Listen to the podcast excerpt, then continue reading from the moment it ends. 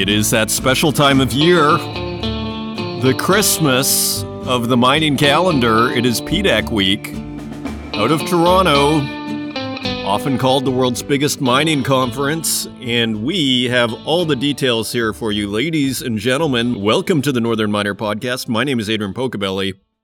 And it seems like things are going quite swimmingly. From what I can gather here, we are seeing some pretty interesting, comprehensive coverage coming from the Northern Miner. So we're going to look at those stories. You know, Robert Friedland out there advocating the U.S. not go to war with China. Hopefully that's not seen as controversial these days. So metals front and center from a policymaker point of view as the world attempts to transition over to a clean energy grid, you know, the so called energy transition. But I still have these reservations, you know, at the back of my head. Like, it seems like we're doing so much of this in the service of automakers. Like, is it really an environmental thing to do to dig up an enormous amount of metal and all the energy that that will require in order to, you know, build trillions of dollars worth of cars? because that seems to be the plan and all in the name of the environment. So, you know, I sometimes I just step back and wonder to myself like has this been thought through? Do we need, you know, you know however many million more cars? It seems like the roads are pretty full as it is and okay, let's say we make that argument and I think, you know, probably most people would say we need new cars. Okay, fine. I will relent on that point, but then how long are these cars going to last? And what is our recycling plan for these millions and millions of cars? I mean, again, it seems like we are digging up the world's resources. Like, is the human species, is this why we came here to build a bunch of cars? Is this why we're here? I mean, maybe it is. Maybe this is just the long arc of history, you know, unfolding before our very eyes. And, you know, maybe cars lead to rocket ships that lead us to the stars. So who's to say? I'm not here to lord opinion over anybody, but I share with you my private, you know, concerns on this whole plan because we're seeing story after story. Now, one of the huge, huge stories that we have been covering here is how car makers such as GM are actually starting to take stakes in mining companies. So this is quite a development here. And of course, Tesla has been talking to Sigma Lithium as well for a while. Not sure where that is, but the reason I bring that up is because everybody's favorite commodities bull, Jeff Currie at Goldman Sachs Group, had a very interesting comment that he told Bloomberg Radio in regard to car manufacturers buying directly into metals companies. And as he said, quote, it always ends in tears. It requires an expertise that is very different than producing cars. And as soon as I read that, you know, it just had the ring of truth to it, didn't it? As many things, Jeff Currie says. A very quotable person. Now, in regards to cars, we had this other quote. This is all coming up in our news stories here, and we're going to start with PDAC coverage, and then we're a bunch of automaker stories.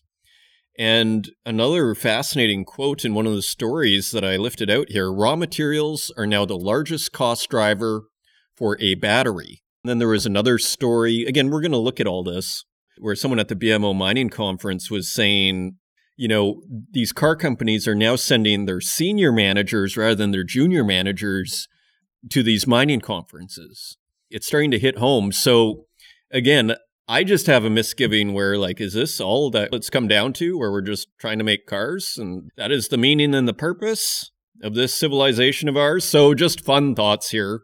We have a wonderful show for you coming up. We have Brian McEwen for this week's CEO Spotlight, Vice President of Exploration and Development at Golden Arrow Resources, and he discusses the company's many projects, including one in Chile, their flagship, where they have all sorts of iron ore and cobalt and just working in Chile. It's a fascinating interview a front row seat, really, from people who have been working in South America for quite a long time. So it's a fascinating interview there. And then also coming up for our feature content, we have Dean McPherson, global head of mining at TMX. And I've met Dean, gosh, at least a couple of times at the Canadian Mining Symposium. He's a really nice guy and really fascinating interview. And it's extended, it's about 40 minutes and really in depth on, you know, what the TSX has to offer as far as an exchange and why, as a mining company, you may want to list with the TSX and the TSX Venture. You know, what's the difference between the TSX Venture and the TSX, and when does a company graduate? But also more topical issues like the Canadian government forcing the divestiture of Chinese investment or investment by the Chinese government or thought to be the Chinese government, you know, state entities into Canadian listed mining companies and Dean, of course, is with the TMX, which owns the TSX and the TSX Venture. And so they had a very, you know, hands on, it was a very real world situation for them because some of their listed companies were impacted. And further, there was some controversy because some of the properties of these companies that are listed in Canada were in places like Argentina. So, so that brings up a whole other bunch of issues. And then finally, I mean, then we discussed whether the Canadian government should be investing in these mines directly, something we were discussing with Anthony Milewski last week. Again, kind of a pretty novel concept, you know, out here, I would think, in the West. But Dean, like Anthony, was saying, yes, we need direct investment. And so this is quite interesting. And, you know, because as many of you know who are investors in mining stocks, like people tend to rent them. You know, and it's kind of the practical thing to do. These are cyclical industries. The idea of buying and holding a mining stock for 15 years is kind of the old paradigm from an investor's point of view.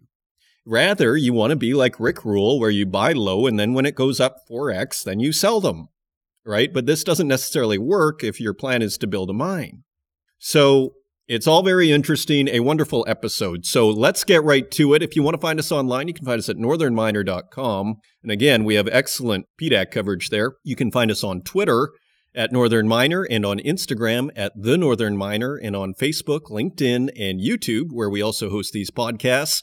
And wherever podcasts are available, including Spotify, Stitcher, Apple Podcasts, and SoundCloud. And with that, let's turn to Brian McEwen VP of Exploration and Development at Golden Arrow Resources, for this week's CEO Spotlight. Joining me today, I am very pleased to welcome Brian McEwen, Vice President of Exploration and Development at Golden Arrow Resources, to the Northern Miner podcast for this week's CEO Spotlight. Brian, welcome back to the show. Hi, Adrian. Nice to be here. Well, it's great to have you again. So, for listeners who are not necessarily familiar with Golden Arrow, uh, tell us about Golden Arrow, about the company, and what you're up to. Golden Arrow's been around now for, I guess, about 30 years under the guidance of Joe Grosso. We're part of the Grosso Group. Most of our work has been done in Argentina. We've had some big successes in the past, four discoveries to our name if we include our sister company, Blue Sky Uranium, our last big discovery was the Chinchilla Silver Project. That's a silver project in northern Argentina that we discovered, and, and we brought in a partner, SSR Mining, uh, Silver Standard at the time.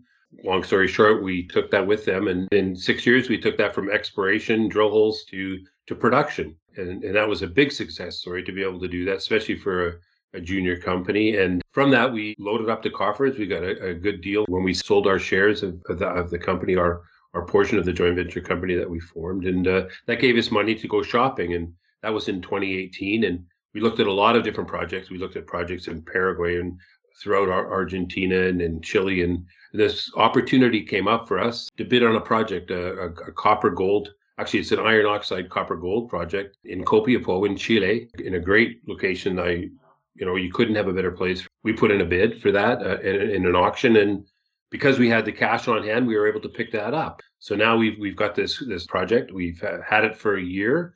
We're we're very excited about the project, and um, you know, like I say, we uh, we kind of got the project. We we looked at it, and and now we're we're full steam ahead. And I think things look very very positive at this point. Well, I think people are always excited to hear from an exploration company with a lot of experience, and it sounds like you have that.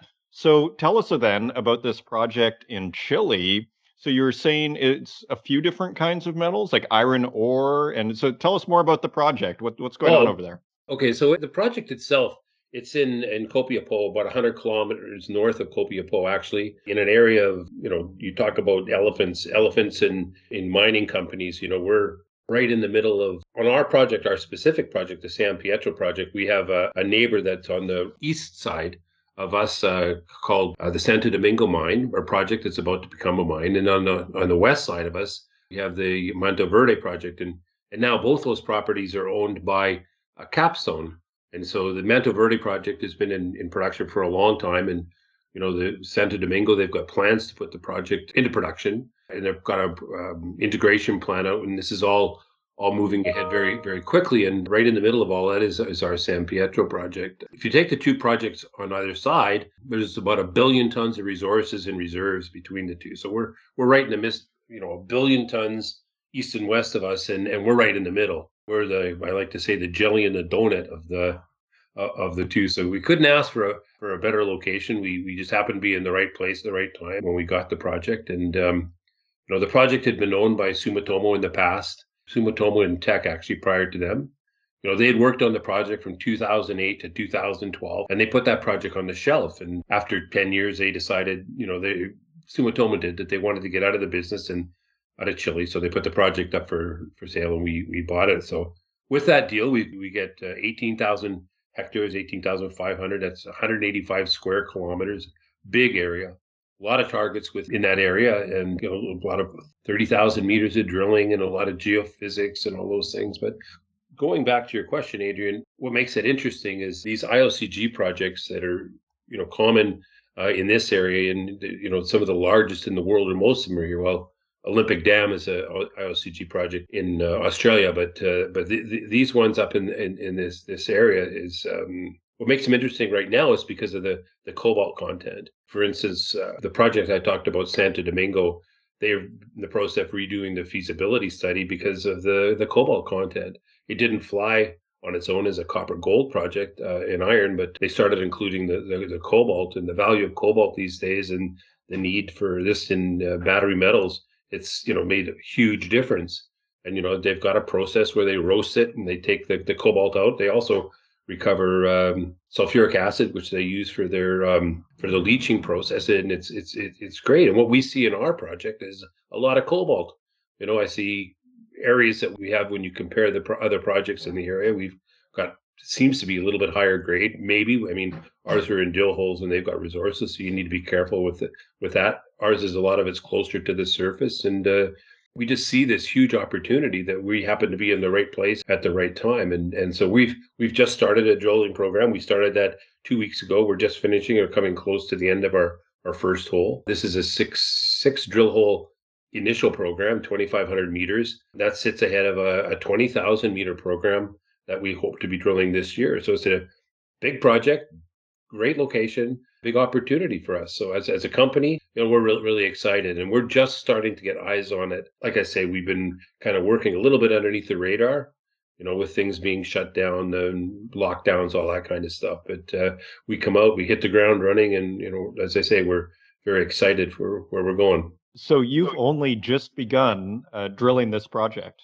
Yes, that's correct. Just just two weeks ago, our first drill hole but as I say, we got a 20,000 meter program planned. Well, if everything goes well with this. Um, and the reason these, these six holes are, are first is because when we picked up the project, we, we looked at the database, we looked at all of the interpretations, and we, we had some different ideas of what was going on there. And we did some geophysics that supported our ideas. So this initial six holes is based on our reinterpretation. And from there, we'll, we'll decide on how we go with the, the follow up drill program.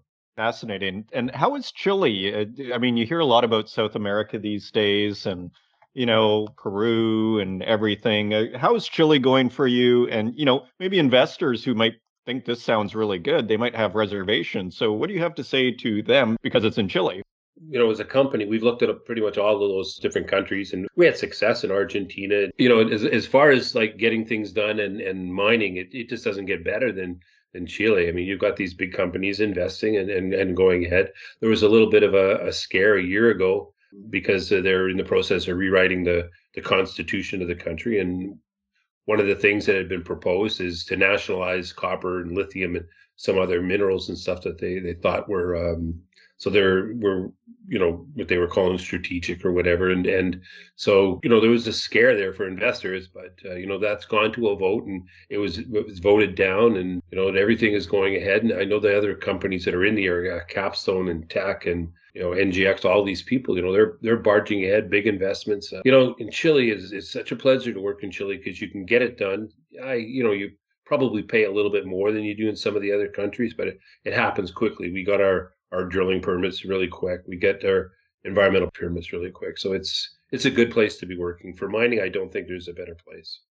Okay, so quite a positive review then. So tell us a little bit about the team then as we wrap up. So who are we dealing with? I mean, all that experience that you were talking about earlier in the interview, I assume some of those people came along for this ride. The group has been together now for a long time. Different people in there, the the management to the group. I mean, I, you know, there's a I don't know how. I think I'm I'm probably one of the newer people, and I've been there ten years.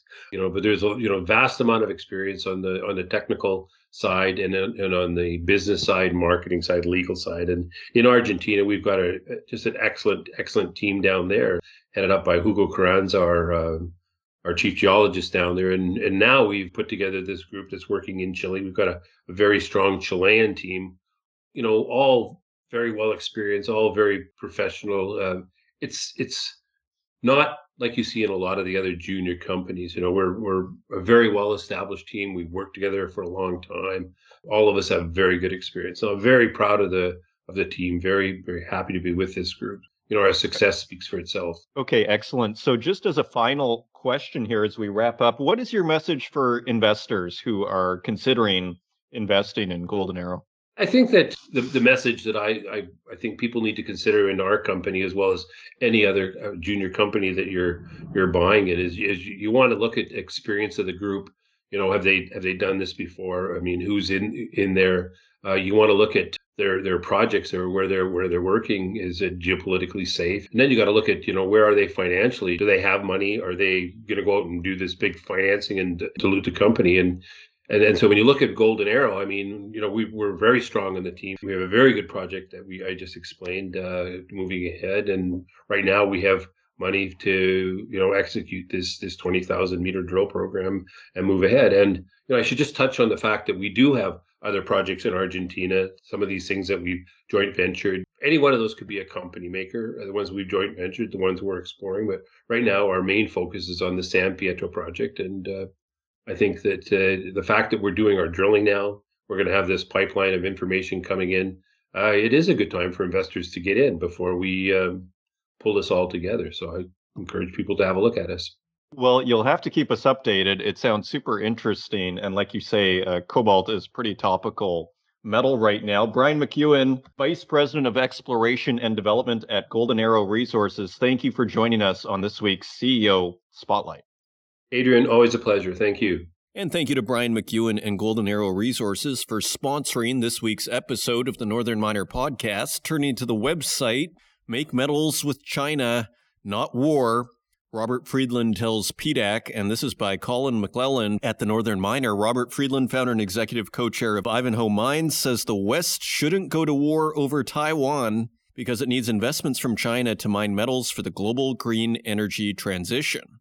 Canada's order last year for China to divest from Canadian companies' critical minerals projects deprives junior miners when investment bank Goldman Sachs says $2.8 trillion is needed to meet carbon zero targets this decade, the financier told hundreds at the PDAC conference on Sunday in Toronto. Quote, We're going to have to find capital from Americans or Saudis or sovereign wealth funds, but we need a lot more money coming to junior mining, orders of magnitude more so I'm all in favor of not going to war over Taiwan. End quote. The integration of the world economy peaked in about 2008 when China was buying about half the world's copper and making almost everything the world consumed, Friedland said. Since then, the global economy has lost trillions of dollars through balkanization and trade wars after former President Donald Trump imposed tariffs on Chinese goods that President Joe Biden hasn't rescinded. Quote, so we see a gradual, slow drift towards war between America and China. This is a very bad idea. We should compete like the Harvard Yale football game and break each other's collarbones according to a set of rules. End quote.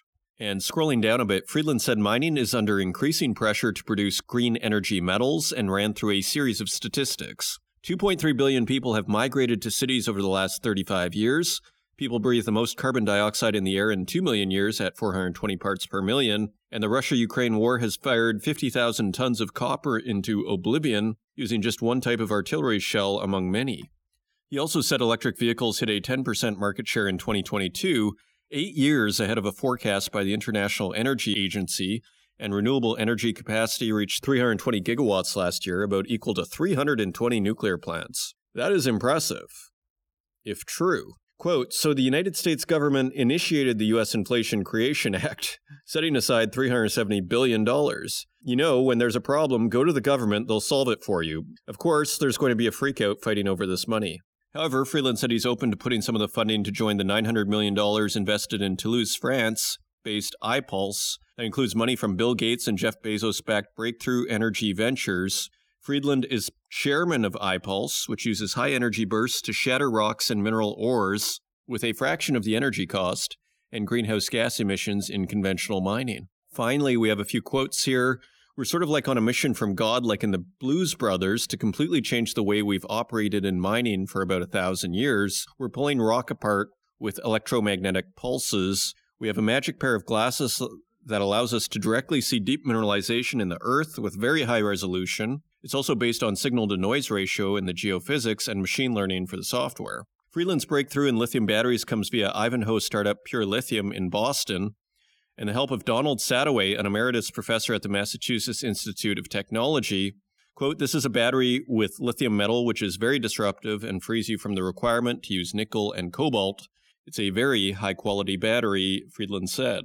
So you can read the whole thing at northernminer.com, but it is entertaining and informative as usual. And we have another PDAC story. Energy Transition presents Canada with mining windfall, says McKinsey's Hoffman and this is by Blair McBride. The shift to green energy will demand the use of all metals, not just critical, in a multi trillion dollar industrial transition, said McKinsey's Ken Hoffman at PDAC in Toronto on Sunday. Delivering the first keynote speech of the four day conference, Hoffman, who is head of the consultant's battery raw materials team, said the key critical metals like lithium and cobalt will be needed for the transition, but so will many other metals. Quote, it's the entire spectrum.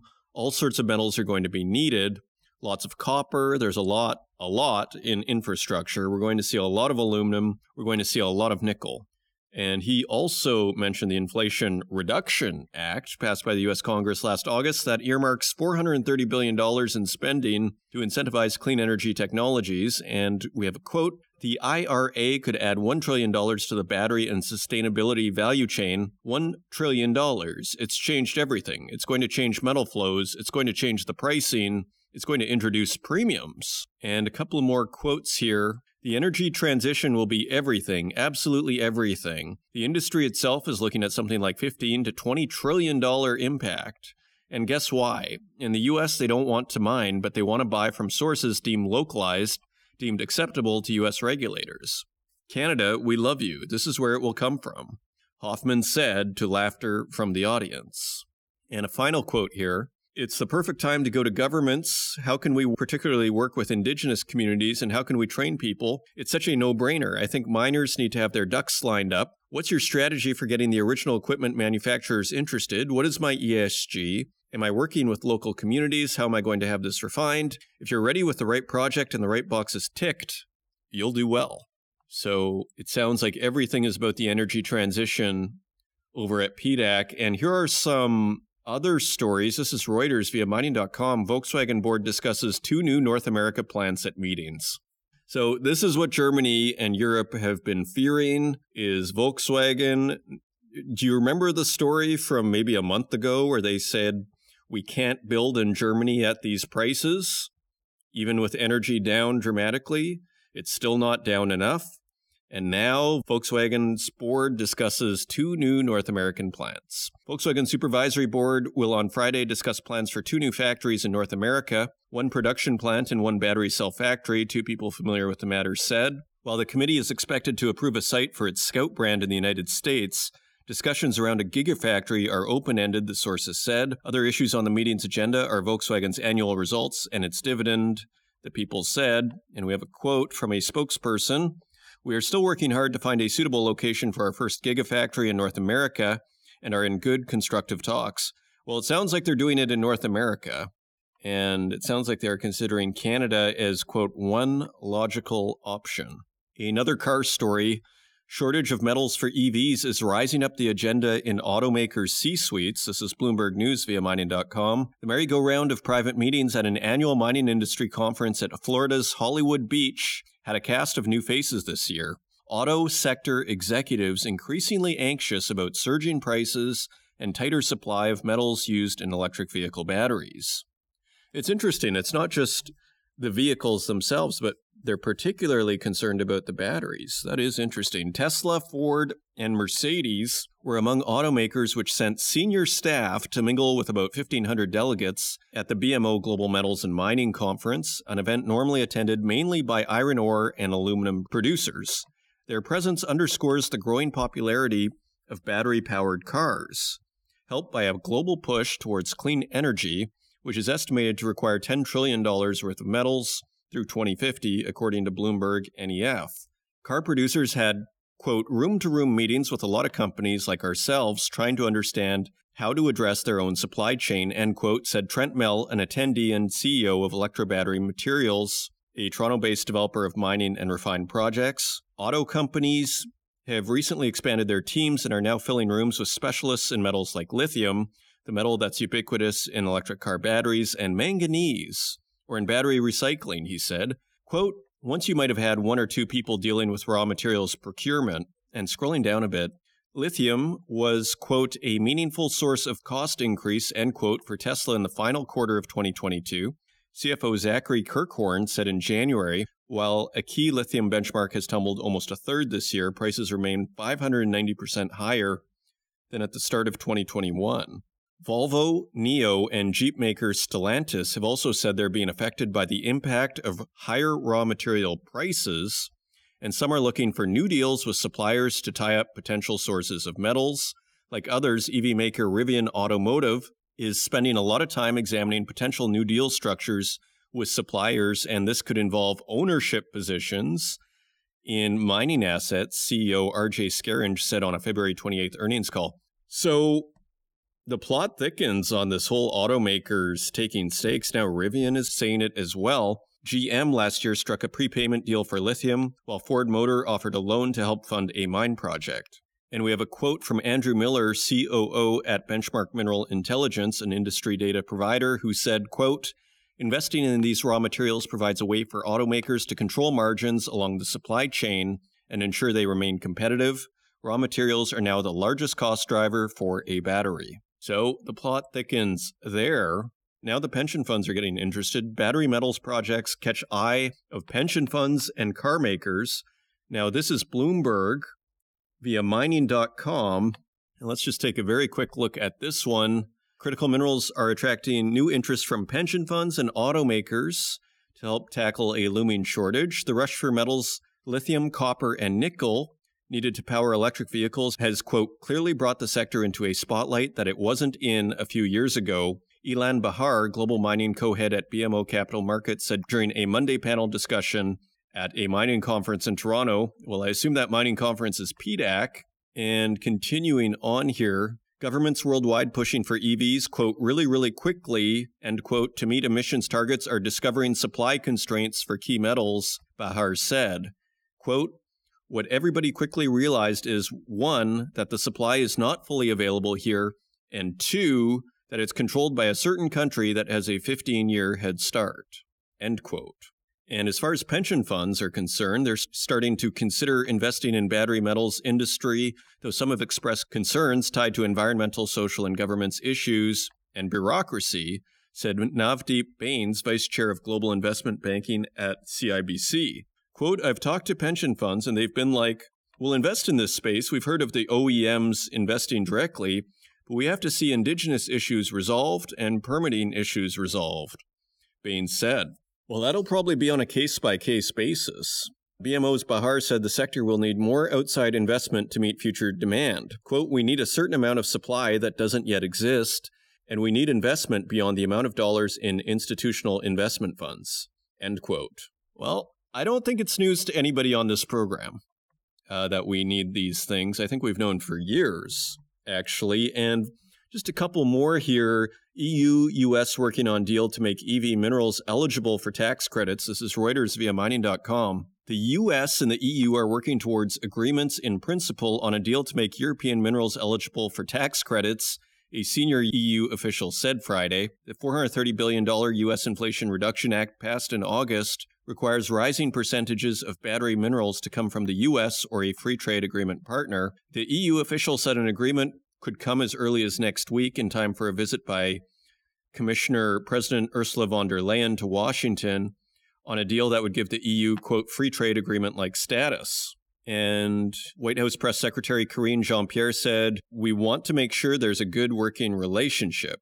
Up to $3,750 per vehicle of the available tax credits relate to critical minerals for batteries, taking effect when the U.S. Treasury issues guidance, which is expected later this month. The EU official said it was critical to reach an agreement soon, given moves by some European companies to shift production to the United States. Quote, we need to react now, and we need to at least avoid as much as possible these disturbances by granting an FTA like status and having better access when it comes to raw materials, battery production, for example.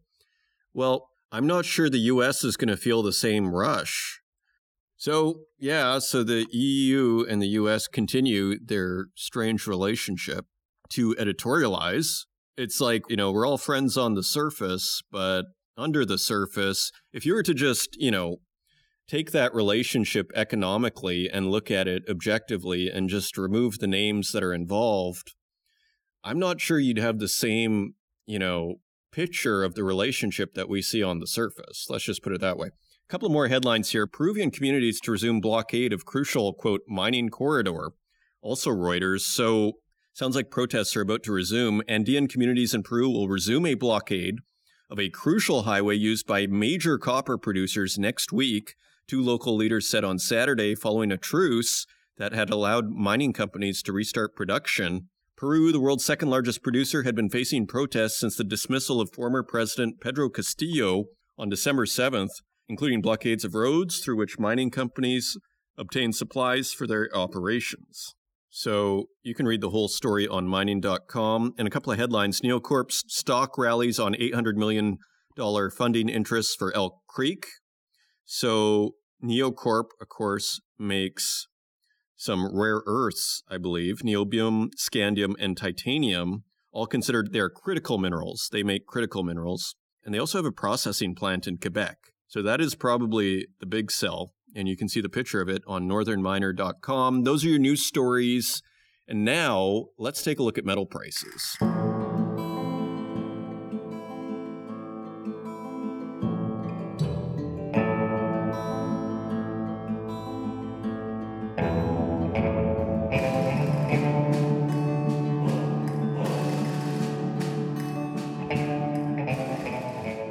Turning to metal prices, let's just look at the 10 year bond here. Wow, the US 10 year Treasury bond is at 3.96%. So right below 4% again. And they've actually just fallen as investors anticipate Fed Chair Powell's remarks. So let me just look at the chart here.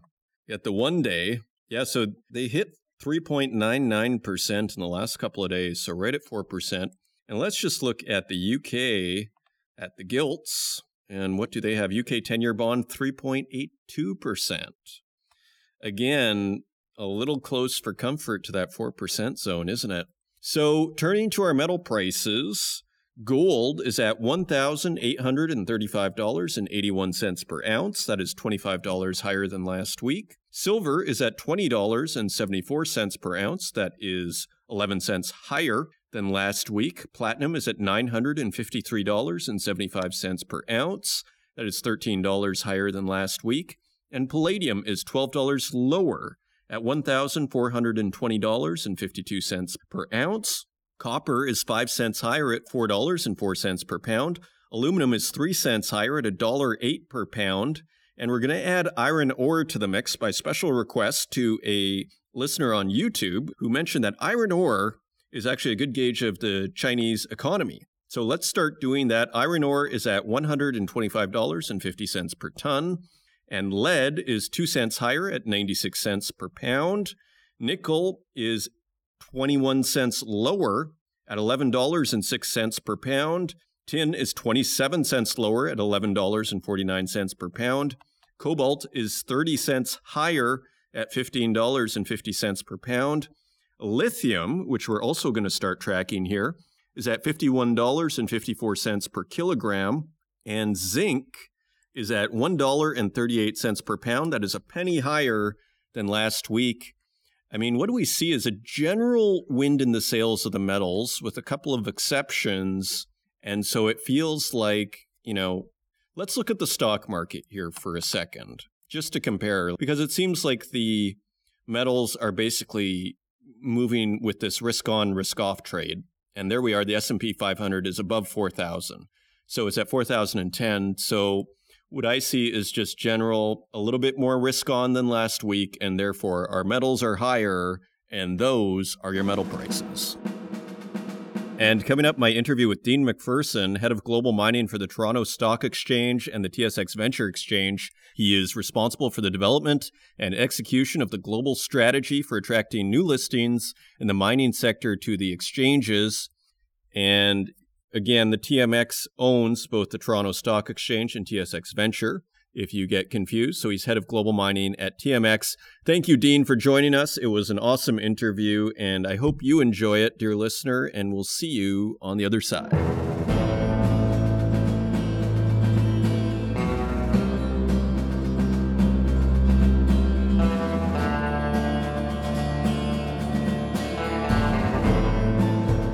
Me today, I am very pleased to welcome back a familiar face in the mining scene, Dean McPherson, Head of Business Development for Mining at TMX Group to the Northern Miner Podcast. Dean, welcome to the program. Thank you. Thank you very much. Uh, happy to be here. Good to see you again. Always great to participate uh, with the Northern Miner. Well, we appreciate that. And yeah, I mean, I've met you before at the Canadian Mining Symposium in London a couple of times. So, anyways, it's great exactly. to see you over the airwaves here, so to speak. So, tell me, you're at TMX and you are head of business development for mining. How are things going in the context of mining and the TMX? What's new? What's going on? How are you guys feeling? Just give us the latest on what's going on there. Uh, we're feeling pretty good. We're uh, pretty excited about the path forward here. You know, like many people in the mining sector, we are um, pretty excited in spite of a little bit of a slowdown in the market and um, certainly in the past six months. But the fundamentals certainly point to a lot of uh, reasons to be uh, optimistic and excited. And I think we're the same. As I move around and, and talk to uh, participants in our in our sector, you know, stakeholders from uh, companies listed and from companies considering a listing and bankers as well and other stakeholders, there, there is a general mood of optimism um, despite the, the slow markets over the past six months. And I think that really has to do with the uh, the fundamentals. Uh, you know, if you take a step back into, I would say, the la- latter half of 2020, you know, of course, the pandemic was a shock to the markets. And once there was a an adjustment or digestion, if you will, of that shock, the market sort of uh, took off, right? Particularly around the precious metals and and battery metals. And uh, I think as we moved into 2021, battery metals really took center stage and and uh, was the focus for everyone. I, I, think as investors and broader stakeholders outside of the, the mining sector came to realize that uh, the mining sector actually has a pretty um, critical role to play, pun intended, in attaining global um, objectives around um, the energy transition um, strategy that most governments were embracing, and and so that that I think was really the bottom line, the underlying momentum for 2021 being the year that it was. You know, I think the sector around the world, not only on our markets, excelled and certainly had the best year in terms of new companies joining the public markets and companies Um, raising capital through the public markets. Uh, we had a stellar year, and I think if you look around the world, you'll see the same. 2022, uh, again, due to the fundamentals and the and the recognition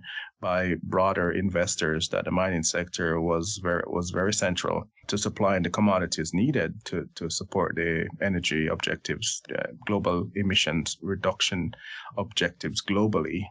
As that momentum pushed into 2022, we were also optimistic of course, we never, no one anticipated the, the external shocks to the marketplace, uh, in particular the war that kicked off at the end of February last year. That certainly had a significant impact, adding to the, the already challenges we were expecting from the, the pandemic recovery.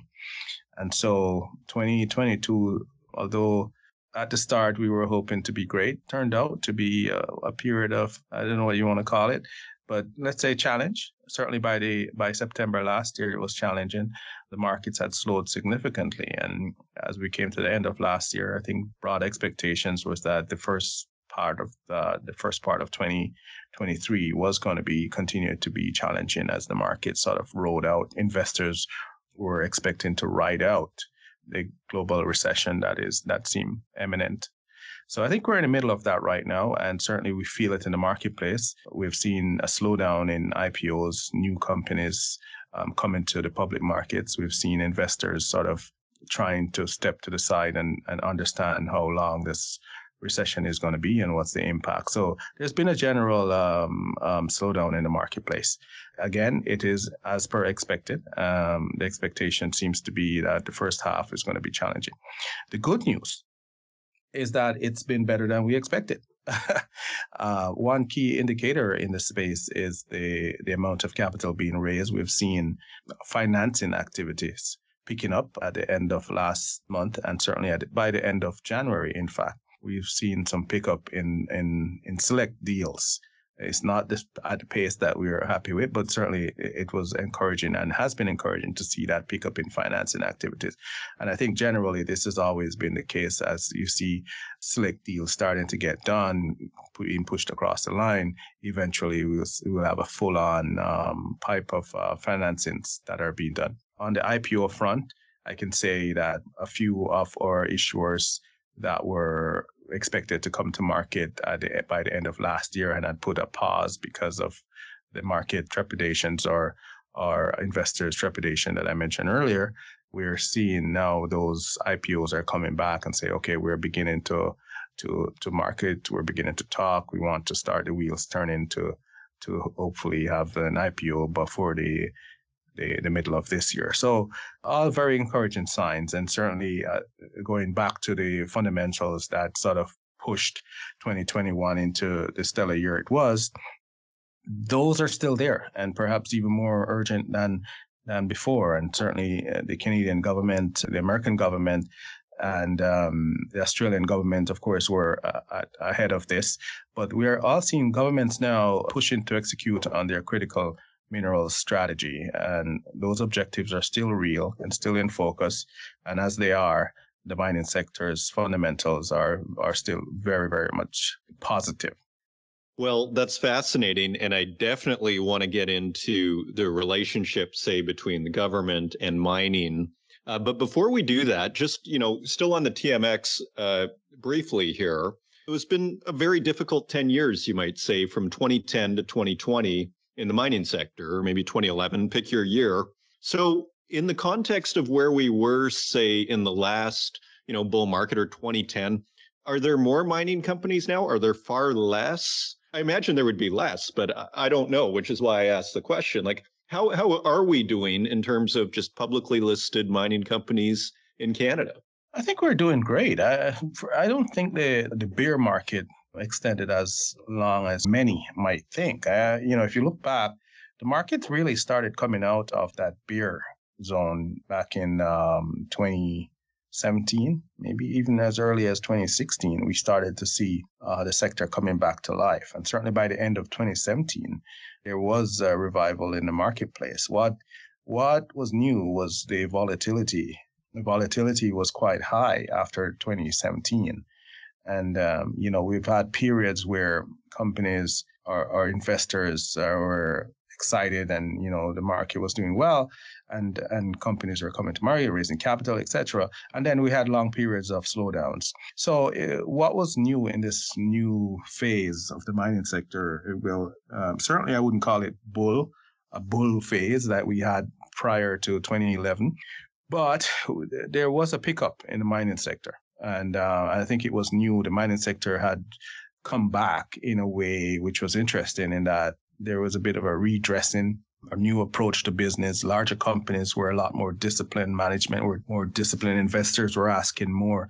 Factors like ESG became uh, more important to investors and as a result more important to companies large and small as well as a, a broader uh, sense of uh, fiscal responsibility entered the market especially for the larger miners.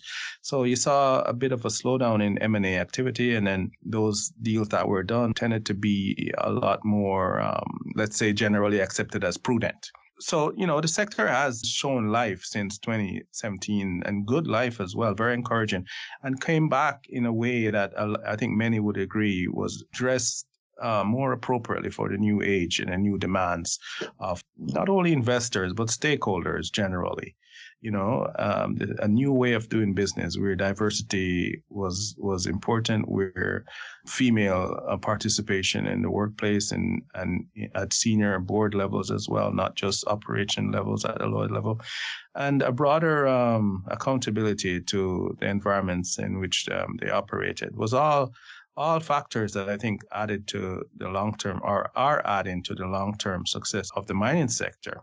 And I think if you move uh, the needle along from 2017 to 2021, let's say, we had this stage where, you know, maybe perhaps because of many external factors, the war, for instance, uh, COVID, the mining sector sort of experienced a bit of um, um, transformation in the sense that uh, broader generalist investors started to re- recognize that this is not the evil sector that, that needs to be erased from our industries, but one that was very, very important and without which we will not be able to do this energy transition um, that we've all um, certainly come to realize it's it is going to be a big part of any objective to reduce global emissions by 2030s or 2040s, that type of time frame. So, you know, the energy transition is a big part of meeting those objectives. And certain, and at this, and at the right time, most people came to realize that the mining sector, we need the, the commodities from this mining sector to be inputs into the technologies that we have today to execute on this energy transition. So it all came together came together quite well. And so what all that did was the, we've, we're in a position right now where we have fundamentals that are saying, okay, so investors, stakeholders have recognized the importance of the sector.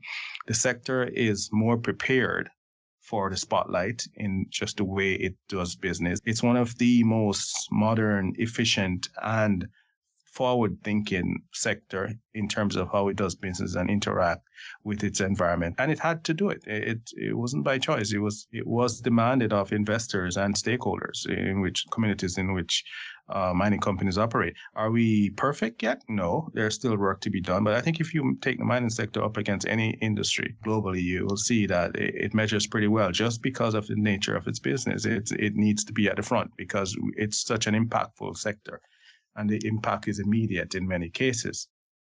So the mining sector is prepared for the spotlight. And I think the encouraging thing is that this, the fundamentals again support a lot of reason to be to be positive about the future. So yeah, we we have had many companies transformed, um, companies acquired, companies uh, disappeared, perhaps bankrupt. But overall, you'll find that the diff- the number, the level of mining companies has not diminished. Uh, we we currently we have over uh, 1,200 mining companies listed on both our markets, and uh, the majority of those, uh, just over 800 of them, are listed on our growth market, the TSX Venture Exchange. So uh, I would say any any notion that the mining sector has diminished is dead. I think more companies are coming to market. We're certainly seeing no sharp decline in in mining companies come into the marketplace. You know, from every year, every year you might not have the same number, but we're certainly seeing growth. And we're happy about that. We're very enthusiastic about this sector. For us, it's still a large part of our business. And so, uh, and globally, it's a business that we're proud of because uh, close to half the, the companies listed globally are listed on our markets, and, and more, close to half of the financings done globally are through our markets as a result. So we are still the center of it invest for both investors and companies listed and ones looking to get listed. They tend to look to our marketplace first. So, yeah, that is my understanding is that the TSX is, in fact, and correct me if I'm wrong, the preeminent exchange for mining globally, as far as I understand. So, absolutely, absolutely. I think I think if you have half the, the, the publicly listed mining companies listed globally on your marketplace, I think that's a pretty strong argument to say you are the preeminent marketplace. I, I would concur. So when a mining company or you know big or small when they're considering listing on the TSX, why should a mining company list on the TSX? Like, what do you tell them? Like, what is the what is the benefit for them instead of not listing and just staying on the U.S. markets or London or whatever the case may be? Why should they list on the TSX? Well, I think the conversation naturally starts with the, say the last point I just made about um, this. Uh, more companies are listed with us than any exchange globally. So if you look at the volumes traded with us as well, it's a very active marketplace. We have a place for every company. We're not a market that favors or have some sort of um, prejudice to large cap companies. You know, we we are a market that embrace early stage companies. We embrace and and and we have a very extensive and well developed and a strong team of professionals, capital market professionals, ex investment bankers, ex salespeople, law ex lawyers who have joined the TSX to work with companies and provide almost consulting service to our issuers from the point of us making contact at the, the prospective stage where we're meeting with companies that are private looking to, to come public to, to companies that are already listed with us as they grow from 20 million, 5 million market cap up to 3 billion you know we uh, 3 billion market cap we, our commitment and and work with those companies is nonstop and as I said, a lot of the, the services that we provide are at the highest level of consultancy, capital markets uh, consultancy, because the success of our issuers is, is, is critical for us. So I think that's large of a large part of those services that we offer is why we have more companies listed with us than any other um, exchange globally. When I meet with a with a company that's looking to go that's private, let's say, and they're considering different markets or etc., presenting to them a marketplace that has not only within the TMX group, but externally as well within Canada, uh, an ecosystem of professionals experienced in the mining sector and have the deepest knowledge and expertise to help them succeed as a company and to grow, to create value for their shareholders, and realizing that this is an objective and a practice that is uh, in concert. Again, not only with us, with our internal professionals that will work with you and support you going forward, but uh, uh, with also the, the broader ecosystem of professionals that we have in Canada from our history of being a mining jurisdiction itself. So you are within a country, Canada, financially stable, sound banking system. We are operating a, a financial market.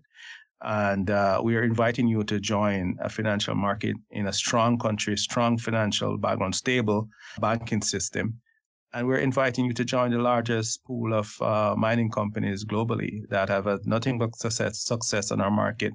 Many stories of companies uh, starting out, as I said, from as little as uh, $5 million market cap after doing a, a, RTO or, or, a qualifying transaction through our CPC program to being multi-billion dollar market cap companies in the space of five years and having investors like BlackRock, uh, having an other market and global investors who are trying to get exposure to the mining sector and growing to a level where you're you're so large that you might add um, index opportunities in other markets as well.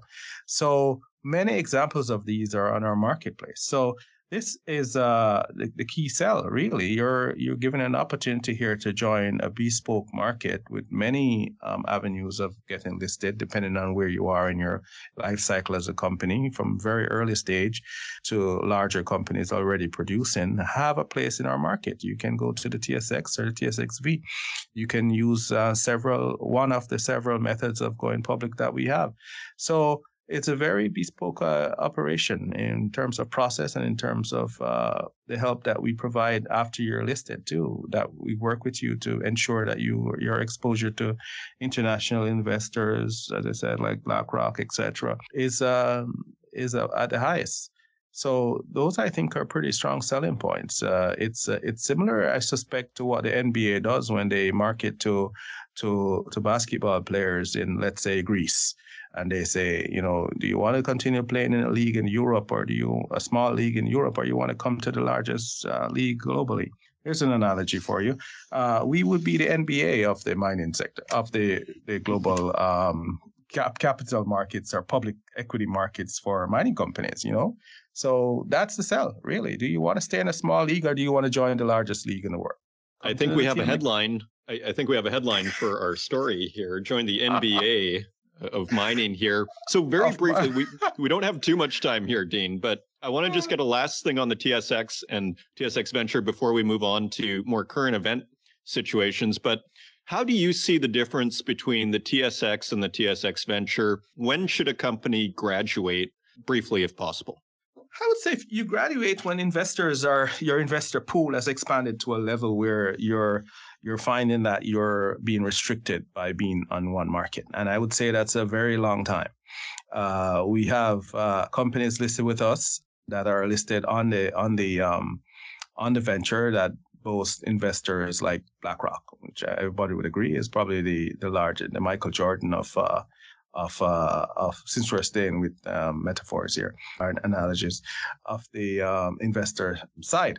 So you know, you I would say that the, the impetus to to move from the TSX uh, V to the TSX should probably be driven by your investors. And because what happens is that you are exposed to a broader group of investors by graduating. You are exposed to the opportunity to be in indices, to, to perhaps expose yourself to a larger pool of passive investors. Um, these uh, passive investors uh, through ETFs, etc., who participate through indices in the marketplace. So broadening the opportunity to broaden your investor base is is probably the key uh, motivation, I would say, and really that that motivation becomes real as you grow. And I would, uh, from my experience, and certainly my colleagues here TMX Group would agree, that motivation seems to to to peak, uh, certainly take momentum. You start getting calls from investors, a lot of investors in Europe institutional investors globally, really, who often are restricted in which market they can participate. And often they are they're restricted in a sense that they say, we want to participate in a company listed on a senior exchange. And so then in that case, you are you, you, there is a strong motivation there to graduate. And the good thing is that we have a very seamless process. Once you're listed on the TSXV, the process of graduating to the to the TSX is is is amazing. We have seen an increase in companies taking advantage of that process over the past couple of years, uh, because a lot more companies are getting uh, a lot more interest from international investors and from the passive uh, stream as well. And as they do, they're looking to to graduate. And as I said, we have had record levels of uh, of graduations in the past um, two years, and and certainly we think that will continue. Okay, excellent. So that all makes sense to me. Now, just turning to more current events, we had this situation, I don't know, maybe a month ago, where the Canadian government was asking uh, Chinese investment, correct me a- anywhere along the way in your answer, uh, to kind of it kind of wanted to remove Chinese interests in Canadian mining companies or Canadian listed mining companies. There's an article in the FT that was quoting you, and you know, and you seemed, from my understanding, and again, correct me if I'm wrong, but it seemed like you were somewhat troubled by the fact that they were removing investors without replacing it with anything. So, can you speak to that whole situation and what you think should happen? Well, uh, first of all, I, I would say you, you, just to correct your your description of the situation. Uh, it is not. It is the case where the actual situation is that the Canadian the Canadian government in in their strategy to protect national interests, uh, which uh, certainly that's commendable and something that we I think as Canadians we all applaud and encourage, uh, decided that they wanted to take a closer look at foreign investments, and and I think they, they their, their objective is to to monitor the, the level of foreign governments' um, interests or investments in Canadian companies, which is uh, it's, it's something that's routinely done. I think in this particular case, what the announcement was, um, they had identified three companies that had investors that they determined had significant influence or ownership from the national, the Chinese um, actual government, right? So uh, I just wanted to be clear on that to correct you in that it's not that the, the statement from the Canadian government was that they were restricting from broadly Chinese companies. We have many companies listed with us with Chinese investors. These particular three companies, they, um, to their research and information, decided, determined that these companies had investors Chinese companies that were influenced significantly, influenced or owned by the Chinese government. So that's the situation. As I said, we recognize the, the, the, need to, to be protective and to take this action. What we were concerned with was the announcement was left a few questions unanswered. And I think that created some some uncertainty in the marketplace, and I think that was not good. Uh, for instance, one of these companies had projects outside of Canada, and and so we were, you know, immediately in um, stakeholders, companies and and companies listed and and prospective companies were concerned. It's like, wait a minute, we thought this was about Canadian national interest, so why why is it that projects outside of um, Canada is a part of this? And the other part of it was there was a bit of uncertainty as to how broad this action would would go. Like, you know, how long and how wide is it at the end? Is it future? Is it that we're going to go retroactive to a bunch of our issuers and etc. So we were asking for some um, um, clarification to remove some of any potential uncertainty that might come up as a result. That was one.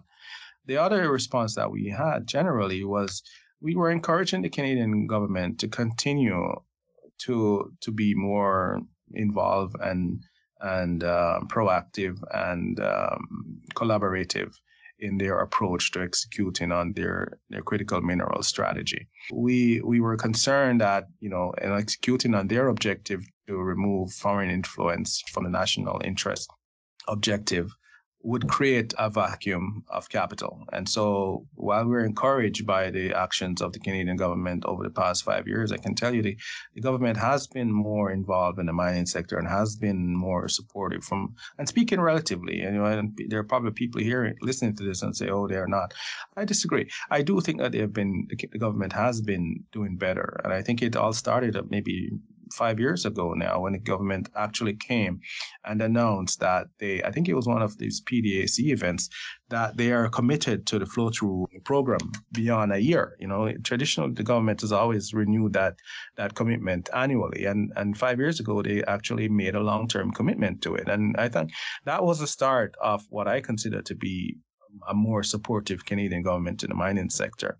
Is it perfect? No, but it, it certainly has been moving in, in, in, in, the right direction. And certainly, uh, we have, from our uh, position here at the center of it, uh, the government has been um, uh, connecting with us more and uh, and see, asking us how they can help. And this is government at the provincial level and the federal level. Last April, before the provincial government uh, announced their budget and what they were going, going to do about critical minerals and, and the mining sector, we hosted a roundtable here. Our CEO, John McKenzie, hosted a roundtable here where we, where we connected, we brought in companies that are listed with us operating with projects in Ontario and the, the provincial leadership to sit down together and, and through our uh, moderation, talk about how what they can do what can be done, what we can do what the companies can do to make the mining sector a success, a global success.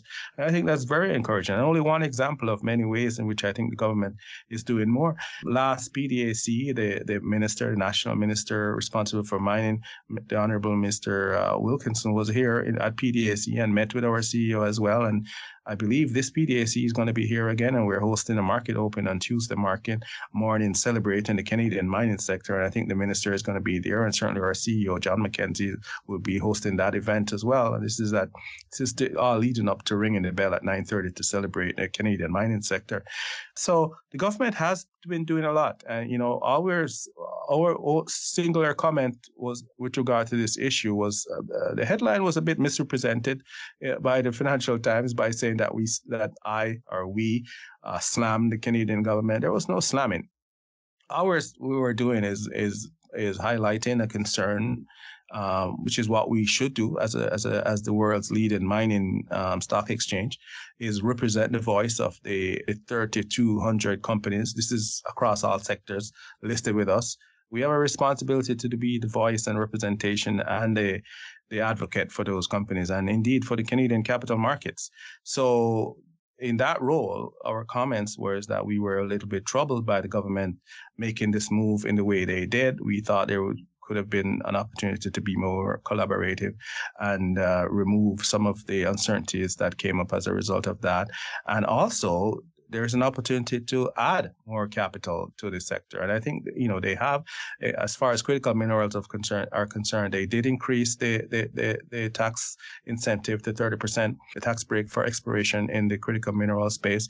But we think there can be more. We think there should be more, certainly to, to replace the kind of capital coming from sovereign uh, uh, funds or, you know, Chinese investors who have been very active in the mining space, uh, providing capital to many of our issuers we think that the, the government can perhaps be more aggressive in creating funds and encouraging investment in exploration in critical mineral space in particular. So we all we were asking for is a larger uh, a larger emphasis on filling any gap that might arise from from removing any group of investors from the capital markets.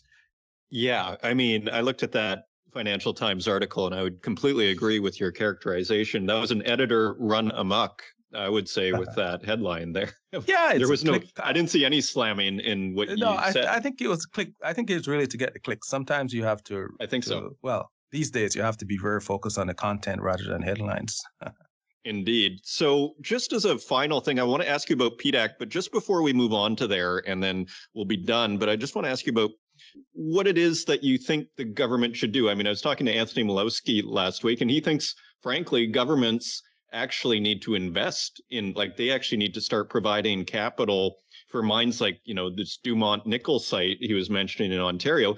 They're not you know going anywhere unless you know put it this way he's saying you know and I think it's very true investors are renting mining stocks. They're not you know investing for the long term. As he was saying even like the old school investors no longer are sticking with it. It's a very cyclical industry and so people move in and out of it so it's hard to build these things. So like it's a pretty radical idea for us out here in the West to, for a government, I think, to start investing in mining companies. But what do you think needs to happen? I think you are right. I agree with this uh, with this comment and this um, this strategy in general. The government does need to start investing in mining companies. Uh, the mining sector is a long term one.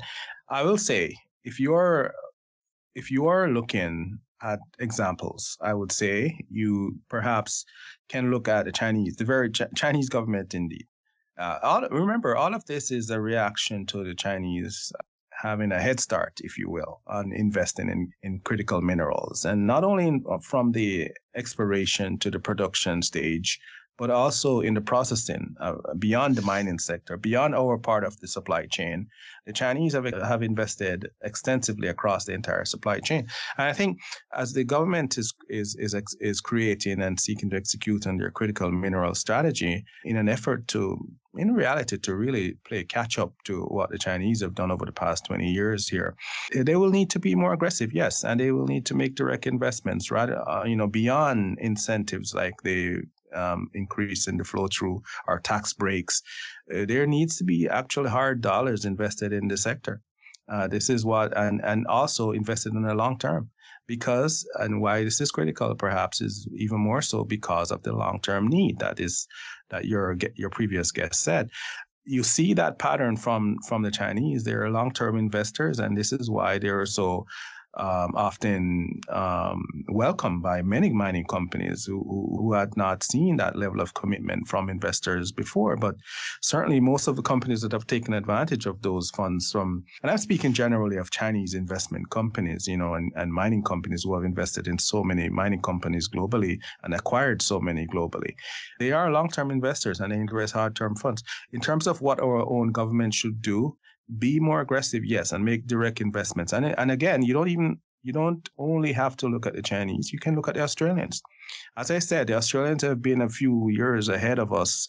The Australians have been a couple of years ahead of us. And what we've seen now recently is that the, the Australian government has actually started to make some of those hard investments into mining companies in the critical mineral space because it's important to them and they're they're replicating effectively what the Chinese have done. Of course, not to the scale, but they have they're doing a lot more than us. We I've seen recently the Australian government made a direct investment in in final phase investment into a into a mining company in Western Australia to to get to production. You know, through a debt financing and and you'll you know that you've seen more. You've seen uh, a lot of investments, um, quasi national agencies making investments to support exploration exploration of critical minerals in their sector in Western Australia as well.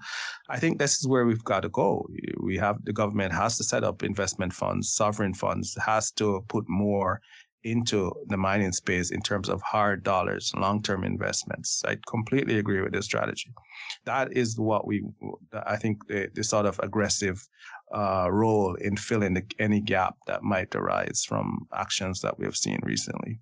Well, it sort of removes the vicissitudes of the market and the you know volatility in the markets. I mean, if you want to build the mines, uh, here's a way, right? I mean, it uh, seems pretty straightforward. Although it does, you know, there it does offend our sensibilities somewhat out here because we're not used to that sort of thing. Um, but you know, sometimes you just gotta, you know, seemingly wake up to cold hard reality. And if you want this to happen, sometimes you just got to make it happen. As we wrap up here, Dean, what are you doing for PDAC? What do you guys have planned? Uh, what's on the menu? We're pretty excited about PDAC. We always are. We we play a pretty key role during the the convention. This year is no different. Uh, we've been long term partners and supporters of the of the PDAC. So uh, we're kicking off uh, things tomorrow uh, with a market close to ring the bell as we've done in the past in a few past few years. We bring in the board of the PDAC and the CEO and director and Lisa and the team come in, and we ring the bell to close the the the, the week of uh, trading. And uh, and to bring in and to bring investors and global attention to the fact that hey something big is happening in Toronto starting Sunday. So Sunday to Wednesday we're having the largest mining conference globally. And so in addition to that we're hosting uh, several uh, delegations internationally from uh, Argentina to Mexico. Uh, we covered entire um, LATAM, and we're we're ringing the bell to open the market on Monday with a celebration of LATAM um, mining. And so we're bringing uh, Argentina, Peru, Chile, uh, Mexico, Brazil. Representatives from all those countries are joining us in our market center facility to ring the bell to start the week's trading and uh, we're looking forward to that. And on Tuesday, we're also ringing a bell to, as I mentioned earlier, to celebrate Canadian mining, and we're looking forward to that. Uh, Minister Wilkinson and our CEO John McKenzie will be hosting that, where we have representatives from all the provinces joining us as well, and as well as leadership from the Indigenous community across Canada, who are, as you know, globally, uh, very much impacted by the mining sector. And I think we we we're going to show some unity and, and certainly have a chance to, to chat about some of the challenges and ways we can improve our, our sector going forward and the role that uh, all stakeholders, including this community, can play in that and how, how they can also share in what we see as the rewards coming to us from the strong fundamentals in the mining sector that I mentioned earlier. And on, on Wednesday, the final market open for us will be to celebrate, to show our international nature. And, you know, uh, we have oh, over half of our properties, uh, properties represented on our marketplace are actually outside of Canada. And uh, we're having our Australian friends join us on Wednesday, the Australian government and Australian companies listed with us And of course, those that are planning to list with us are welcome as well to ring the bell to open the market. And so those are some key events for us as well. We're doing market closes uh, during the week, just all PD, PDAC Central. And throughout the, the week, we're hosting several governments. We're hosting the uh, uh, roundtables with several governments. We're hosting a roundtable with the uh, Argentinian government as they seek to share with investors how the mining sector is changing in, and how the economy and the how the government is supporting the mining sector in Argentina. We're uh, having a similar uh, roundtable with the Peruvian government there, who have been certainly at this at the the center of a lot of uh, controversy uh, in recent weeks. So they're bringing um, their prime minister and their um, minister, mining minister, here to talk about some of those to, in a roundtable again with our with our companies that are that are focused in that country. And uh, uh we also have delegations from Mongolia, Ghana, etc. We're hosting a, a French, uh, a Francomin um, seminar here. So lots of things going on. We're very excited, and as I said, as uh, we see it as not only our pleasure, but certainly our responsibility to bring all stakeholders together at a time like PDAC when everyone is in town, where we can sit down and give uh, um, not only governments but companies an opportunity to talk about how we can move our industry forward. Well, that sounds like an incredibly busy schedule. I hope you get lots of sleep ahead of time because that is going to be, that sounds like uh, I, I, nonstop. I you know what? It's uh, I have a lot of help. Uh, our entire company come together right here this week. Everybody at TMX Group is mining, so our marketing team, our uh, company services team, we have many businesses as well. Our data, we have a data business that's very very active in TMX Datalinx.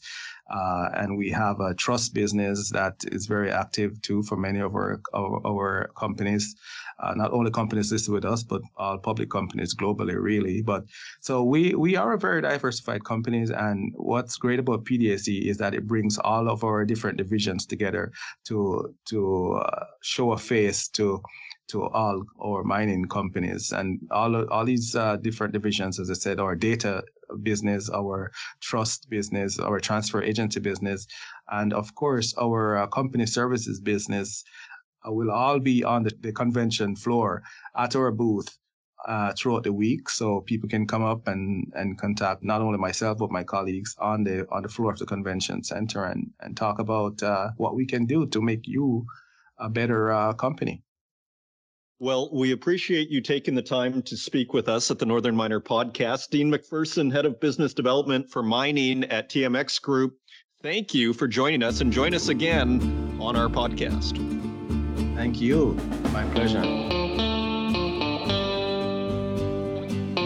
Well, never a dull moment around here. I'm, again, taken aback at the enthusiasm, really, for government to put direct investment into mines. I I've basically been saying that for years, but I didn't think it would be popular. Again, out here, we like to keep things, you know, basically the government out of our business as much as possible. But at a certain point, if the investment is not working and things are not getting built, perhaps, you know, we need to veer from ideology into raw pragmatism, my friends. Thank you once again for joining me. I hope you're having a wonderful PDAC if you're there. Shout out to everybody who's out there. Look for our booth as well as a free copy of the Northern Miner and if you want to help out the podcast, please leave us a review in the Apple Podcast directory. Share it with your friends. And until next week, take care.